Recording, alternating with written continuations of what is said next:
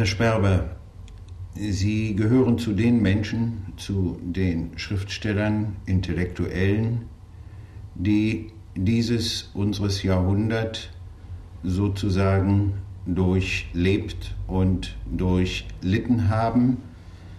Sie sind 1905 in Zablotow geboren. Ich glaube, kein Mensch würde heute in Mitteleuropa von Zablotow sprechen, wären Sie da nicht geboren. Und Sie haben sehr früh schon begonnen, sozusagen zu registrieren, was sie erlebten, denn sie haben sich so erinnert in ihren Büchern, dass diese Erinnerung faktisch ihr Leben begleitet hat bis heute, wie sie es auch in ihren Büchern geschrieben haben.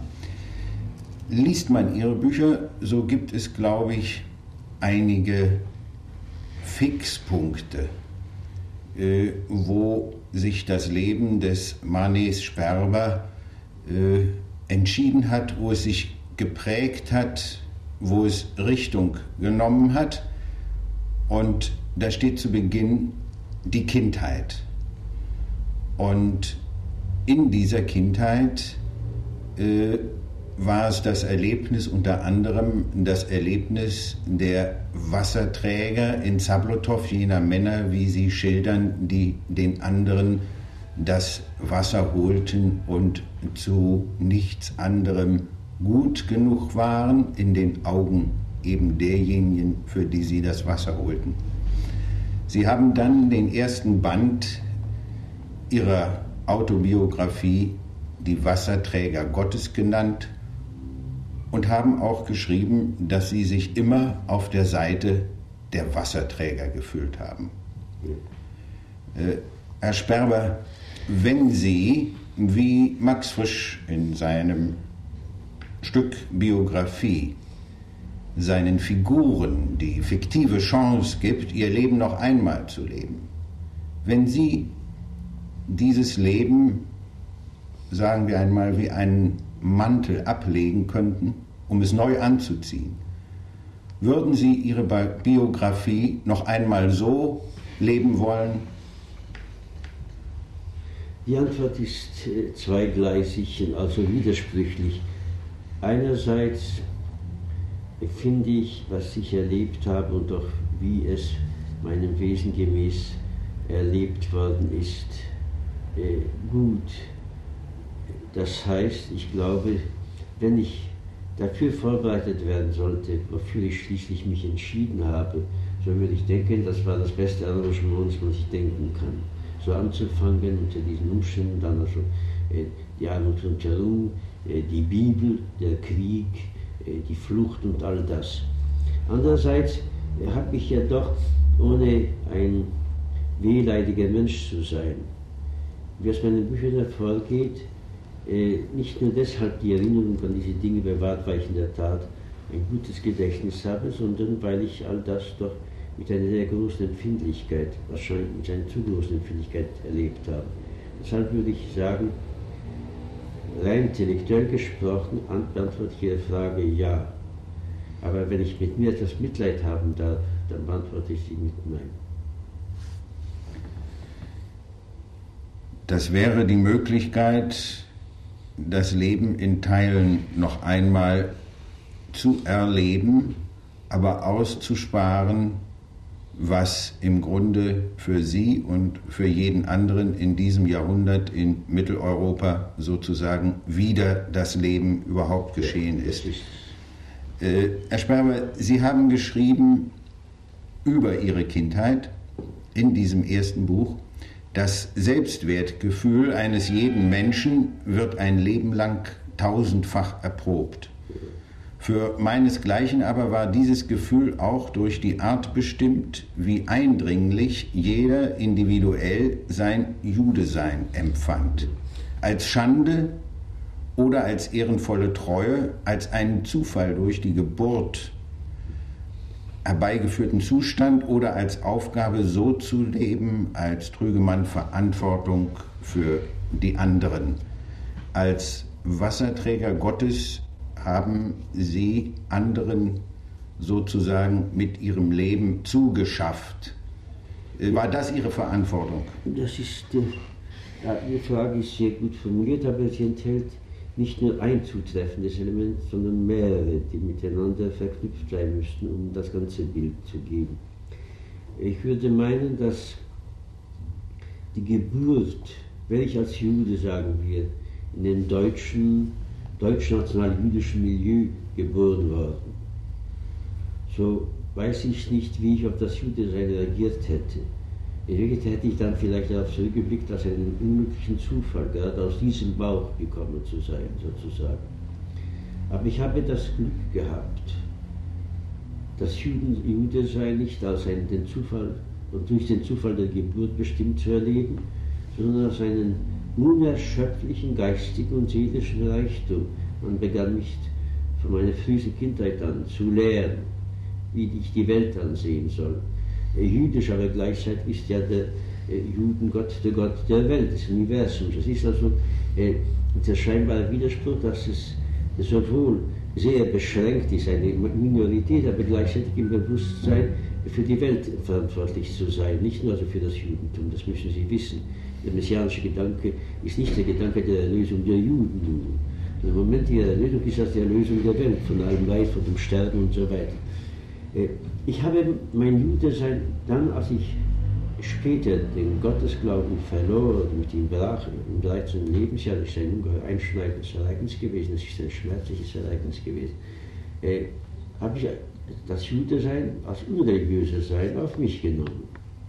Und ich habe niemals bereut, ich habe niemals gedacht, dass ich es hätte nicht tun sollen. Ich bin äh, gegen den Stolz auf etwas, was man nicht selbst wählend erwirkt hat, sondern die Ahnen, die sich verbrennen ließ um des Glaubens willen. Aber natürlich mir imponiert treu, ich würde sogar sagen, in der Freundschaft, äh, wie im Verhältnis zu Menschen überhaupt, ist die Treue für mich ein fundamentales Zeichen von Menschlichkeit. Und die Abwesenheit der Treue, der Treubruch, der Beweis der, oder die Vor, äh, Voraussetzung der aller Unmenschlichkeit. Also in diesem Sinne gibt es für mich verschiedene Zugänge zu diesem meinem Jude sein. Und ich bin nicht stolz auf Jude, das wäre unsinnig, aber ich bin, sagen wir es vorsichtig und zugleich doch genau zutreffend, ich bin nicht im mindesten unzufrieden, Jude zu sein. Das alles Milde, was dieses Jahrhundert am Abscheulichen gerade den Juden gebracht hat, mit eingerechnet. Es ist, am Ende würde ich sagen, es ist äh, ein unglückliches Glück oder ein glückliches Unglück, ein Jude als Jude zur Welt gekommen ist, unter den Bedingungen, unter denen ich also Jude geworden und geblieben bin. Sie sind also nicht mehr Angehöriger des mosaischen Glaubens, um es so zu sagen, äh, überhaupt keines Glaubens. Äh, und Sie sagten eben, dieser Bruch oder das entscheidende Erlebnis äh, für Sie sei im Alter von 13 Jahren äh, gewesen. Im Alter von 13 Jahren waren sie nicht mehr in Zablotow, nicht mehr in dem kleinen ostgalizischen Städtchen, sondern inzwischen in Wien. Der Krieg, der Erste Weltkrieg war zu Ende, aber Wien kennzeichnet nun auch schon für Sie eine äh, wichtige ah, Station in Ihrem Leben. Nach dem, äh, ich würde sagen, nach dem Einfluss der Liebe und des dem des äh, unmittelbaren Kriegserlebens, ich wir lebten zwei Jahre von der Front sozusagen, ich habe Soldaten fallen und töten, töten und sterben sehen. So also ist Wien, und die, Wien, das ist nun zeitlich ausgedehnt, Wien ist natürlich im gewissen Sinn meine zweite Geburtsstätte. Äh, man, ich war ein intelligentes Kind, sehr früh auf alles Geistige vorbereitet und nun hatte ich das ungeheure Glück im Unglück, eben wir flüchteten, wir stürzten in die tiefste Atem aus einer gewissen Wohlhabenheit heraus und verloren die Wurzeln in Wirklichkeit, was auch ein furchtbares Erlebnis ist, das ich auch niemals vergessen habe. Wir, wir, dieses Wien mit all seinen Kriegsleiden und dem Zusammenbruch und all das war ein, eine nie versiegende Quelle von geistigen Werken, von Schaffen. Äh, ich wäre sicher ganz anders geworden, wenn ich nicht dieses, diese merkwürdig liebevolle, leidenschaftlich liebevolle und zugleich äh, kritische Beziehung zu Wien gehabt hätte. Und äh, was ich in Wien gelernt habe, was mir gleichsam zugeflogen ist wie die Luft, oder der Wind die Luft zutreibt, das ist also, insofern ist also, ich habe nie in meinem Leben solche Not erlebt wie damals in Wien. Wir kamen mit dem Krieg an, aber ich würde auch sagen, ich habe kaum jemals, jedenfalls in meinen ersten 30 Jahren, habe ich äh, dieses Gefühl gehabt, dass jeder Tag, wahrhaftig, jeder Tag mich wachsen ließ. Und ich wusste irgendwie nicht nur mein, mein Tun, sondern dass ich, wenn ich das Glück habe, da drin zu sein, in diesem Strom. Nun sind Sie ja nach Wien gekommen in Erwartung sozusagen in die glanzvolle Metropole äh, des KUK-Reiches zu kommen. Und äh, man hat den Eindruck aus Ihren Büchern, dass Ihr Vater, Ihr Elternhaus und Sie auch äh, sich sozusagen doch als Österreicher empfunden haben. Und dann begann aber für Sie dieses Wien mit der großen Enttäuschung der Not. Aber da gibt es auch noch etwas, worauf Sie äh, besonderen Wert legen, nämlich äh, der Tod des und die Beerdigung des Kaiser, Kaiser Franz Josef. Ja, das ist also in der Erzählung sehr wertvoll. Jetzt eine, ein Moment. Äh, Sie müssen wissen, dass äh, mehr österreichisch als einerseits die Habsburger nur Juden sein konnten in dem alten Österreich. Die einen waren Deutsche, Polen, Italiener, Slowaken, äh, Ukrainer, Kroaten und so weiter. Äh, wir Juden waren Österreicher. Und als Österreich verfiel, also das alte Imperium, war das für uns in der Tat ein tiefer Absturz, wieder einmal einer. Und ob schon so vieles negativ war in diesem Imperium, ich selbst war natürlich durch meine Kriegsgegnerschaft, Hütgegnerschaft, ein Gegner auch des des, des, der Dynastie geworden, der dem Krieg schuld war und so. Aber dieses österreichische, das also man nicht in kurzen Gespräch definieren kann, aber das ich in all meinen Büchern finde, dieses österreichische äh, war äh, eben, sagen wir, das die, die Ambiente, das war damals, was einen umgab, wo immer man war. Und als nun alles zu Ende war und jetzt rückblickend wie viele Jahre, also die 60 Jahre zurückblickend, äh, würde ich sagen, wir ahnten nicht, was wir in Wirklichkeit verloren haben werden, denn das, was hätte folgen müssen, ist nicht gekommen. Somit ist das Gute, was dann war, weg und das Gute ist, das hätte folgen sollen, nicht gekommen. Also sind wir äh, in der Tat haben wir uns selbst betrogen. Das gilt aber überhaupt nicht, das Schiff des Jahrhunderts. Das Jahrhundert hat die größten äh, Taten, die größte Verbesserung, entschiedene und endgültige Verbesserung des Schicksals der Erdenbewohner versprochen und hat so viel Unglück über so viele Menschen gebracht, wie es damals vor dem Ersten Weltkrieg ja gar nicht mehr denkbar war. Man kann vielleicht überspitzt sagen, äh wir leiden heute in Mitteleuropa noch an dem Zusammenbruch der KUK-Monarchie. Ja, sie war jedenfalls sinnlos, um es in einem Wort zu sagen. Äh, dieses Zusammenleben, das was man Nationalitäten nannte, war ja keine Nation, sondern weil ja kein Staat der Nationalität, war also natürlich durch manche Schikanen charakterisiert, dergleichen mehr. Aber am Ende, wenn Sie diese Art Verfilztheit der Völker in diesem Mitteleuropa betrachten, und nun wissen wir es ja, gab es ja gar keine bessere Lösung. Der Streit zwischen Ungarn und Rumänien wegen der Transsilvanien und weiter geht weiter. Also in der Tat ist ja Kroaten und Serben sind Spinnefeind geworden und so fort.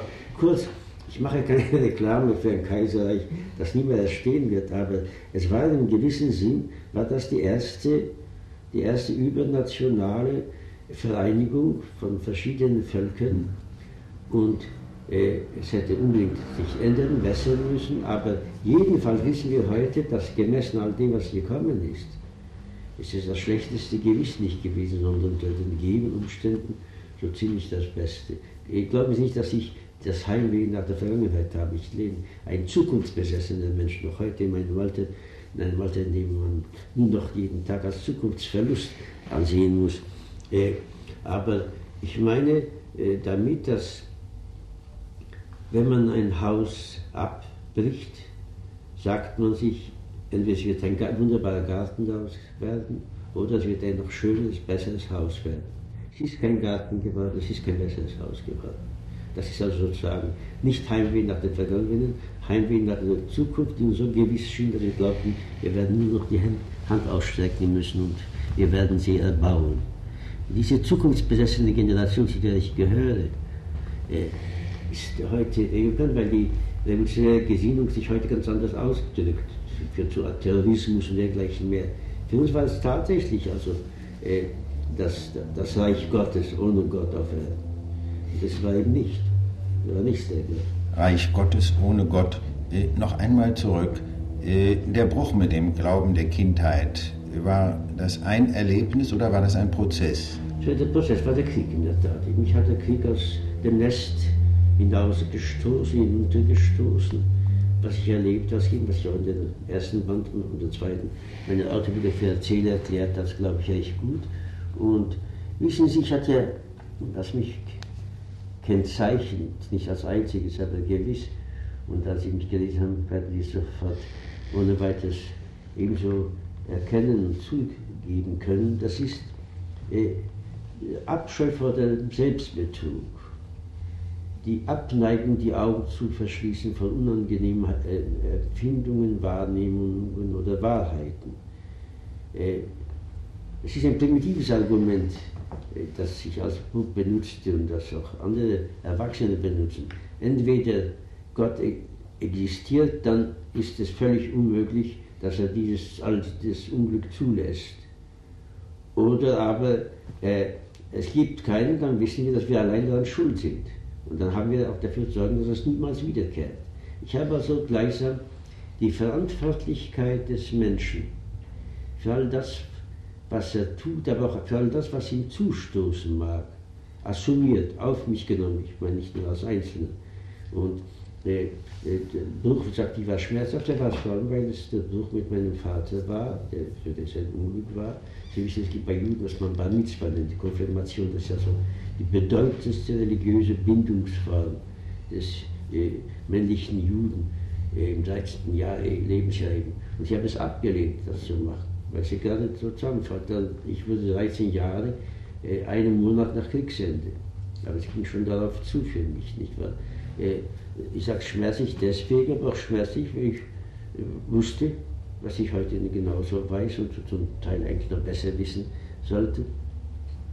Wenn man agnostisch ist, wenn man nicht an ein Jenseits glaubt und Gott und Messianismus sind für mich eins, nicht wahr?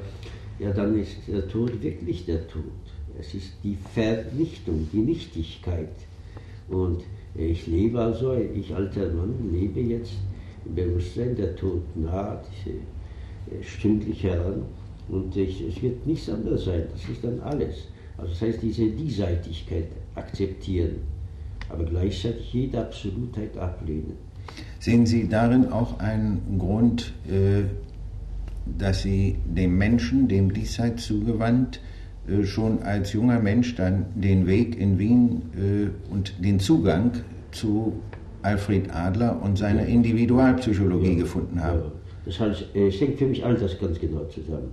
Es führt einen Weg, jetzt kommt also das Merkwürdige aus dem Mund eines äh, Ungläubigen es führt ein direkter Weg von dem Glaubenssatz, den man in der Bibel, im Alten Testament findet, wo Gott sagt, ihr Menschen, ihr seid heilig, wie ich es bin, euer Gott. Das heißt also die unmittelbare Verantwortlichkeit des Menschen gegenüber Gott und ohne äh, Vermittler. Also die Gleichheit der Menschen vor Gott. Das ist ungeheuer wichtig. Von daher führt für mich ein direkter Weg zum Sozialismus, wie ich ihn aufgefasst habe. Und von da führt ein direkter Weg zu ihm, dass der Mensch frei sei. Das heißt, Individuum und Gemeinschaft ist für mich, dass die, die Verbindung zwischen beiden muss so sein, dass in der Tat es Sinn habe, ein Einzelner zu sein und zugleich in eine Gemeinschaft zuzugehören, dass beides dann untrennbar das eine aus dem anderen sich ergibt. Der, der deutsche jüdische Sozialist Gustav Landau, der in München durch die Kontribution im Jahr 19 erschlagen worden ist, hat das in einem Aufruf zum Sozialismus, besser gesagt, als es hier vor oder nachher gesagt worden ist, ich bekannte und bekenne mich auch heute noch dazu, zum Wesentlichen dessen. Und äh, ich gehöre zu der Generation der jüdischen Jugendbewegung in Wien, die den Gedanken des Kibbutz konzipiert im Jahr 1919, da waren wir also noch kleine Buben sozusagen. Und der Kibbutz ist ja genau das, wovon ich jetzt gesprochen habe, was die Beziehung Individuum und Gemeinschaft bezieht.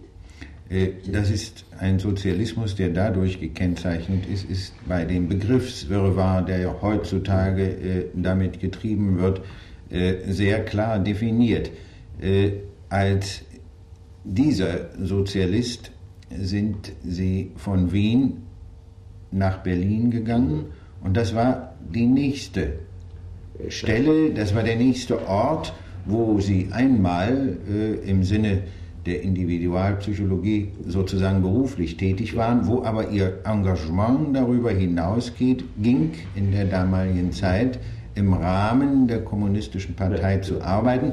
Und da bereitete äh, sich in diesen Jahren etwas vor, was Sie nachher überschrieben haben und wenn ich es persönlich interpretiere, was im Grunde die Grundlage ihres schriftstellerischen Schaffens bis heute gewesen ist, nämlich das Wort die und der Titel die vergebliche Warnung. Ja, ja. Das ist genau so. Äh, ich würde nur sagen, wissen, ich bin in die KP eingetreten, weil ich glaubte, mit vielen inneren Hemmungen und Zweifeln, was ich immer gezweifelt habe und immer zweifle, äh, ob es tatsächlich äh, so ist, wie zu glauben, wir uns anstrengten, mancherlei uns in der Tat objektiv glauben ließ. Die Induktion war gelungen in Russland, es gab dort keinen Kapitalismus mehr und so fort und so fort. Aber ich möchte betonen, ich habe als Kommunist habe ich mich um die Sozialfürsorge gekümmert, um die Fürsorgeheime, um die Ausarbeitung von sozialpädagogischen Programmen. Ich habe an der Hochschule für Politik Sozialpädagogik gelehrt und dergleichen mehr. Das heißt, äh, ich wollte nie ein Kommissar werden oder dergleichen. Mein Traum war, die, die Kinderdörfer, also das, was der Kibbutz ist, nicht wahr? Das war mein Traum, als Kommunist. Und äh, so, als mir klar wurde, dass äh, was in Russland geschah, keineswegs Sozialismus ist, da war der Bruch unausweichlich, aber er wurde verzögert dadurch, dass ja inzwischen die Nazi, die nationalsozialistische Bewegung äh, einen ungeheuren, äh, einen Aufstieg erlebte, schließlich zur Machterobung führte. Und da war die Frage, wo soll ich dagegen denn kämpfen? Ich war von Anfang an Antifaschist gewesen in Wien, gegenüber dem muslimischen Faschismus. Und ich blieb also etwas länger, weil ich dachte, äh, ich muss ja irgendwo gehören und man kämpft nicht allein gegen solche Dinge. Aber als die Moskauer Prozesse kamen, wurde das also völlig unmöglich für mich. Es war eine Gewissensfrage, äh, da konnte ich, gab es kein Zögern mehr, da, da bin ich, habe ich den Sprung ins Nichts getan. Das war zweifellos also der unglücklichste Moment meines Lebens, dieser Bruch. Was Sie damals in Berlin erlebten und äh, was Sie auch erkannten, das wurde später ein Buch. Sie haben sich sozusagen alles von der Seele geschrieben, was Sie damals erfasst hat, und zwar in der Form eines Romans. Der Titel Wie eine Träne im Ozean. Das Buch ist gerade als Trilogie in einem Band wieder im deutschen Taschenbuchverlag erschienen. Äh, wann haben Sie damit begonnen? Was war der Ausgangspunkt direkt dafür, dass Sie plötzlich sozusagen schreiben mussten, was sie bedrängte. Es war unmittelbar nach dem Bruch, aber noch bevor ich den Bruch endgültig vollzogen hatte, das war im äh, Juni 1937, das liegt also sehr weit zurück, äh, schwebte mir immer wieder Sätze vor, sozusagen, mit denen ich ein Buch anfangen könnte. Und äh, nun, ich hat, war als Junge sehr literaturbesessen, ich war von vielerlei besessen, ich sage auch Psychologie besessen und emotionsbesessen, aber die Literatur ist eine stets also von einer ungewöhnlichen, von einer ungewöhnlichen Bedeutung für mich gewesen. Äh, und ich hatte geschrieben, zwischen dem 17. und 19. Lebensjahr hatte ich in der Tat zwei kleine Romane geschrieben, die übrigens sogar im deutschen Verlag angenommen worden waren, aber mein Meister Adler sagte mir, wenn Sie jetzt veröffentlichen, dann springen Sie aus der Psychologie wieder hinaus und wollen Sie das wirklich jetzt schon Ihre psychologische Laufbahn beenden? Da habe ich gesagt, nein. Ich habe also die Bücher zurückgezogen und habe mir vorgenommen, im Jahr 1940, wenn ich 35 Jahre alt sein würde, würde ich also äh, Österreich und Deutschland verlassen, würde mich in Paris niederlassen und schreiben.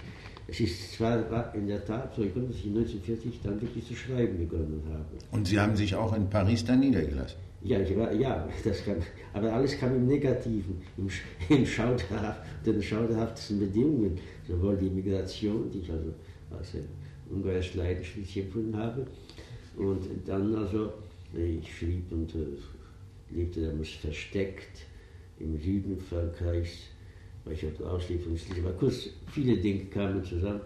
Schreiben war ein, eigentlich eine Art äh, seelische Lebensrettung für mich. Ich musste schreiben, weil ich das nicht ausgehalten hätte, äh, unter den Bedingungen damals zu leben. Und äh, ich wusste äh, im Großen und Ganzen, was ich schreiben würde. Aber Ihre Frage geht ja weiter und ich glaube, das sollte ich doch noch sagen. Äh, ich bin nicht der Einzige, der im Zusammenhang mit dem Bruch, mit einer Bewegung äh, zu schreiben begonnen hat. Es gilt für Silone zum Beispiel, meinen vor kurzem verstorbenen Freund, sehr verehrten Freund Ignazio Silone. Äh, es gilt für Viktor Serge und für viele andere, die in Deutschland wenig oder überhaupt nicht bekannt sind. Äh, das heißt, ich glaube, dass es eine sehr befruchtete Erfahrung ist. Sie geht von einer Bewegung weg, geht zu und so. Also, es war keine Rede für mich, irgendwo hinzugehen. Es war tatsächlich, der Sprung ist nichts. Und es galt nun, zu, im Leben zu bleiben, also hätte man gegen Selbstmord. Und das erwog ich natürlich auch, aber ich bin nicht der Mensch, um zu fliehen. Und so ist also in der Tat die schriftstellerische Erweckung, die früher begonnen hatte, aber wirksam geworden, entscheidend geworden für meinen ganzen weiteren Lebenslauf, im Zusammenhang mit dem Gefühl, sagen zu müssen, was das alles gewesen war, und zwar nicht nur für mich, sondern überhaupt. Äh, ich würde eine Formel anwenden, von der ich nicht weiß, wie weit sie Ihnen oder den Hörern, denen die uns hören, einleuchten kann. Im Grunde handelt es sich um einen Liebesroman. Das heißt, ich war verliebt in eine Idee. Es gibt Liebesromane, Liebe zu einer Frau, zu einem Mann oder zum Geld oder zur Macht, das war es nicht. Es gibt Ideenromane, zum Beispiel die Roman Dostoevskis. Ich bin auf dieser Linie. Ich vergleiche mich natürlich nicht, aber das ist die Linie, die literarische Linie. Nun, äh, diese Enttäuschung, in der man erkennt, dass man gar nicht von anderen getäuscht worden ist, sondern sich selbst getäuscht hat, damit muss man fertig werden. Man darf auch nicht auf die Liebe spucken, wenn sie vergiftet worden ist, nicht, nicht den Partner und das, was man geliebt hat, entstellen. Äh, es hat Kritiker in Amerika gegeben, die gesagt haben, ich bin ein trojanisches Pferd sozusagen. Denn ich, äh, schreibe, äh, ich gelte als nicht als Antikommunist, aber in Wirklichkeit wäre das ein hoher Lied auf den Kommunismus. Und das stimmt ja auch zu einem großen Teil. Nämlich, ich habe nicht mit einer Idee gebrochen. Ich habe nur mit dem Missbrauch der Idee durch die Macht gebrochen. Ich halte nach wie vor das Ziel, das ich angestrebt habe, als ich mich äh, dieser Bewegung anschloss, war ein Ziel, für, für das ich auch heute noch einstehen würde. Nur war es auch so wie die Liebe. Wenn es zu Ende ist, hat man damit nicht die Liebe verbannt, außer man ist dumm oder nicht auf der Höhe dessen, was man erlebt hat. Es handelt sich also darum, in der Tat, äh, das Schlimmste, was uns passieren konnte, ist gerade meine Generation passiert, das Ziel ist sozusagen erreicht worden, aber es war nicht das. Es war sofort die Perversion, die, die Verkehrung. Äh, Ich habe das in einem Bild ausgedrückt, das ich auch in meinem letzten Buch zitiere. Äh, die Wölfe stürzten sich auf den Schlitten, den das Pferd durch die verschneite Steppe äh, führte und die fraßen sich in den Bauch des Pferdes ein und liefen so weiter mit dem Schlitten dahinter. Wer von vorne sah so schlecht sah, der konnte glauben, das Pferd lebt, das Pferd ist tot, ist totgefressen worden. Nur der Kopf war vorne. Und, und dieses, das ist also mit der, mit der Idee, die ich auf Marx berief und auf andere, das ist damit geschehen. Ich habe das nicht gefolgt, also muss man resignieren, also wird es niemals eine bessere Gesellschaftsordnung geben. Davon ist gar keine Rede. Ich glaube nur, erstens, dass nicht, nicht mit Gewalt zu erreichen ist, zweitens jedenfalls nicht, indem man einen Tribun, einen Cäsar aufsetzt. Mhm. Das heißt, ich glaube tiefer als an alles andere an die Notwendigkeit der parlamentarischen Demokratie. Innerhalb dieser muss das geschehen. Und geschieht, wird es auch geschehen. Ich möchte das Wort vom Liebesroman äh, aufgreifen. Äh, es wäre demnach der Abschied von einer Liebe, in oh. dem das Verhältnis zu der Liebe geklärt wird. Ja. Es ist aber nun etwas Merkwürdiges, Herr Sperber.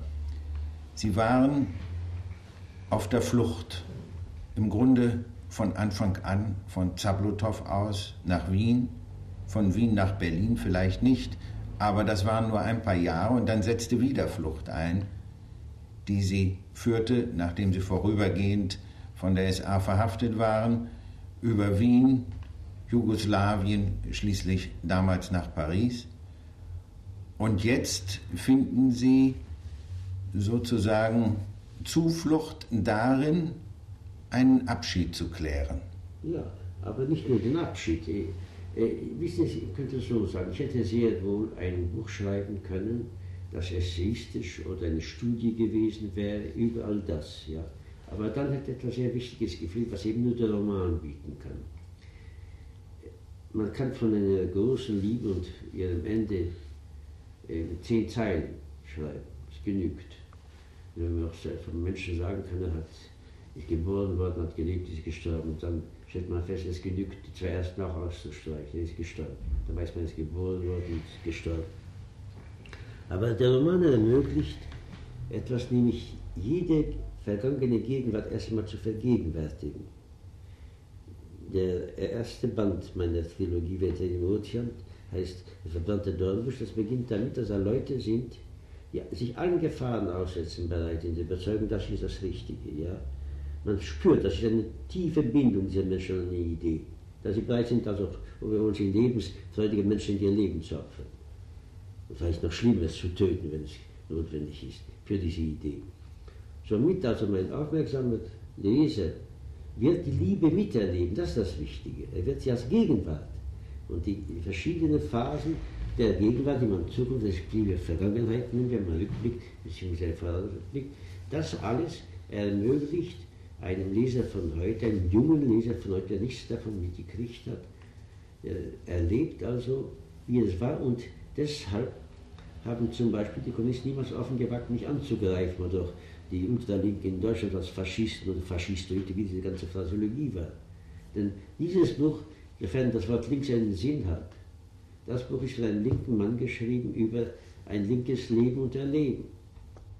Und, aber dazu war es nötig, dass man eben jeweils mitgeht, mit der Illusion, mit der Ernüchterung, mit der Verbittertheit, mit in der Tat dem tiefen Sturz. Das im Sprung ist nichts.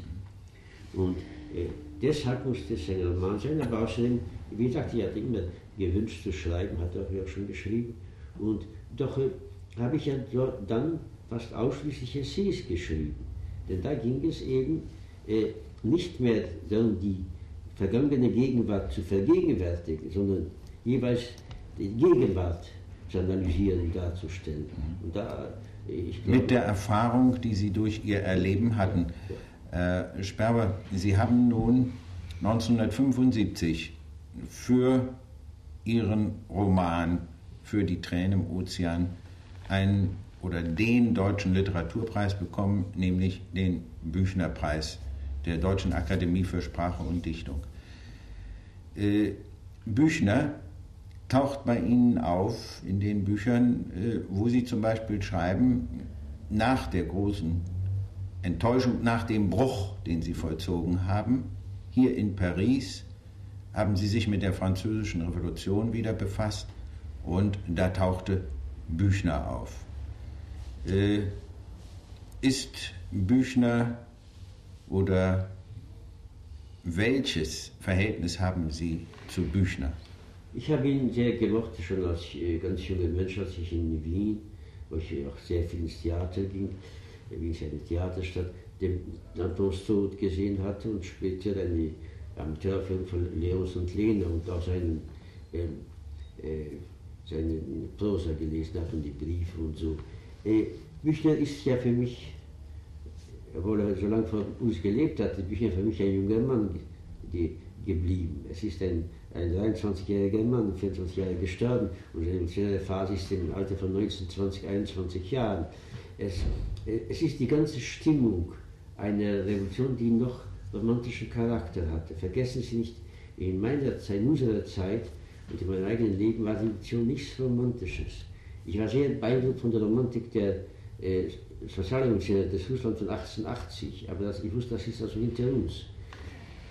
Und ich habe Büchner besonders gern, denn äh, äh, es ist in ihm eben dieses ganz juvenile und gleichzeitig eine sehr reife Intelligenz. Eine sehr reife Intelligenz und das zusammen ist relativ selten. Ich staune immer über die geringe Intelligenz von jungen Intellektuellen, in Politik gehen, dass sie sich dümmer benehmen als, als die es sonst einfach Leben täten. Wenn Sie die, zum Beispiel einen der besten Philosophen und Schriftsteller unserer Zeit nehmen, der vor kurzem verstorbene Jean-Paul Sartre, wenn Sie seine politischen Texte haben, würden sagen, das ist ein Trottel geschrieben. Nun, ich behaupte, das ist nicht gewagt, das ist einer der bedeutendsten Intellektuellen des Jahrhunderts gewesen. Und wie Sie vielleicht in meinem letzten Buch, äh, wenn nur eine Brücke zwischen gestern und morgen gesehen haben könnten, äh, da ich untersuche vor allem, das hat mich immer interessiert, Warum täuschen wir uns? Warum? Was verführt uns zur falschen Wahrnehmung und Deutung? Und ich glaube, also natürlich, es gibt den Irrtum, aber der Irrtum ist zuweilen sehr verdächtig. Irrtum, ich schreibe, Irrtum ist verdächtig, das Gelächter ist verdächtig, das wäre in einer psychologischen und sozialen Analyse. Büchner aber war äh, zuerst also der hessische Landsbrot, und das ist natürlich der Aufschrei, da kommt das ganze Pathos der französischen Revolution hinein. Schon sehr merkwürdig, wenn man all diese Texte französisch kennt. Er hat ja fast alles in Danton Stutz, ja fast alles von Michelet übernommen, von dem äh, französischen Histor äh, Historiker der Revolution. Äh, aber er war ungeheuer, ich würde sagen, es gibt wahrscheinlich nichts, was so juvenil geblieben ist und zugleich so leuchtend intelligent, witzig, sprühend, satirisch, ironisch wie Büchner. Und, äh, aber äh, in Wirklichkeit ist, ich bin ich auf Büchner wieder gestoßen in, in Paris nach meinem Bruch, als ich äh, einiges klären wollte. Ich wollte klären, inwieweit wusste Danton, wann wusste Danton, dass der Weg falsch war. Hm. Warum, warum hat dann, ist Danton nicht weggelaufen? Er wusste, dass, dass der Tod sein Warum behielt er nicht vor dem Richter so, dass er zuerst ihm alles zusammendonnert, die Leute zittern vor ihm wissen, der Prozess ist für die schwer verloren. Und auf einmal sagt er, im Übrigen, was liegt mir am Leben? Nichts. Also er renunciert, er verzweifelt, das ist es. Wenn man mit so einer Leiden, so Liebe bricht, ist man dem Tode viel näher als im höchsten Alter. Und das ist äh, der Tod passiert. Und das ist auch dem jungen Büchner passiert in seiner sozialen Enttäuschung. In dieser Hinsicht sind wir sehr nah. Aber nicht nur ich, sondern so viel. Meinesgleichen. Sie haben hier in Paris Heimat gefunden. Äh, Sie haben geschrieben, hier einige Schritte vom Boulevard Montparnasse im Herzen des linksufrigen Paris bin ich zu Hause, wie ich es in Wien und dann bis zum Jahre 33 in Berlin gewesen bin, doch anders zu Hause als in dem winzigen Städtchen meiner Kindheit. Äh, das hat nun für den 75-jährigen Manes Sperber Bedeutung. 75 Jahre, äh, da fragt man nach der Zeit und in ihren Essays, äh, die Sie ja wohl hauptsächlich hier in Paris geschrieben ja. haben, mit denen Sie als ein Warner, als ein Mahner, ich möchte fast sagen, als ein Rufer in der Wüste der Irrtümer aufgetreten sind und noch immer auftreten. In diesen Essays spielt das Verhältnis zur Zeit eine wesentliche Rolle. Äh, Sie nennen es einmal Raumzeit. Äh, Zeitraum. Oder Zeitraum. Äh, es ist nun ein Zeitraum von 75 Jahren, Herr Sperber. 75 Jahre auf dem, wie der Titel dieser Sendung heißt, Schwungrad der Zeit. Das Rad läuft weiter. Es hat Schwerpunkte. Wenn Sie jetzt noch einmal dies alles Revue passieren lassen, wo sind die Augenblicke, die Sie nie missen möchten? Ja, ich würde sagen, dass ich sehr viel begeistert gewesen bin, ein begeisterungsfähiger Mensch gewesen, noch heute ein kreativ geblieben bin und zugleich ein Zweifler, ein Fragesteller, um es genau zu sagen, ein Inter interrogativer Denker. Ja? Und sowohl die, das Finden des, Inter, des interrogierenden Menschen, des Menschen, der die Wirklichkeit befragt, wie die des Begeisterten, beide gaben mir Momente, wo ich in der Tat glaube, das ist ein Höhepunkt, das ist auch gewesen. Aber wenn ich noch kürzer fassen sollte, würde ich dann doch etwas sehr Pessimistisches äh, ausdrücken müssen. Nämlich, ich habe mich oft geirrt, als ich begeistert war. Ich habe mich nie geirrt, wenn ich das Übel gewählt habe, das ich zu bekämpfen vor, äh, ausging. Ich habe niemals einen falschen Gegner gehabt, sozusagen, einen Gegner, den ich nicht hätte bekämpfen sollen. Von A bis Z.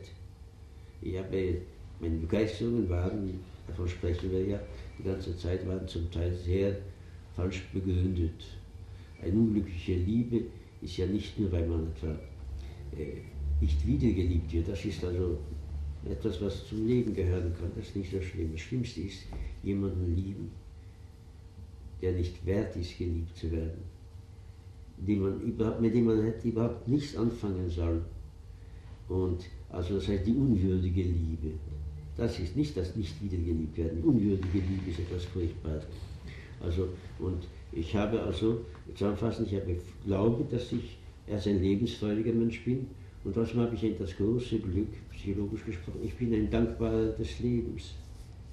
Das heißt, ich weiß sehr genau, dass das Gute auch nicht da sein könnte. Ich habe, und seit 1933 noch immer lebe, seit 1933, welches 1933 äh, durchaus auch schon äh, ist nicht befördert werden können. Ich finde, all das ist, all das ein Geschenk. Ich erlebe fast das meiste so komisch, es klingt also völlig unsentimental, ich als Geschenk. Ich denke oft, jetzt bin ich da und so viele, die ebenso gut hätten da sein können, sind äh, äh, zum Abfall gefallen, sei es eine Krankheit, sei es eben den Zeitläufen und so.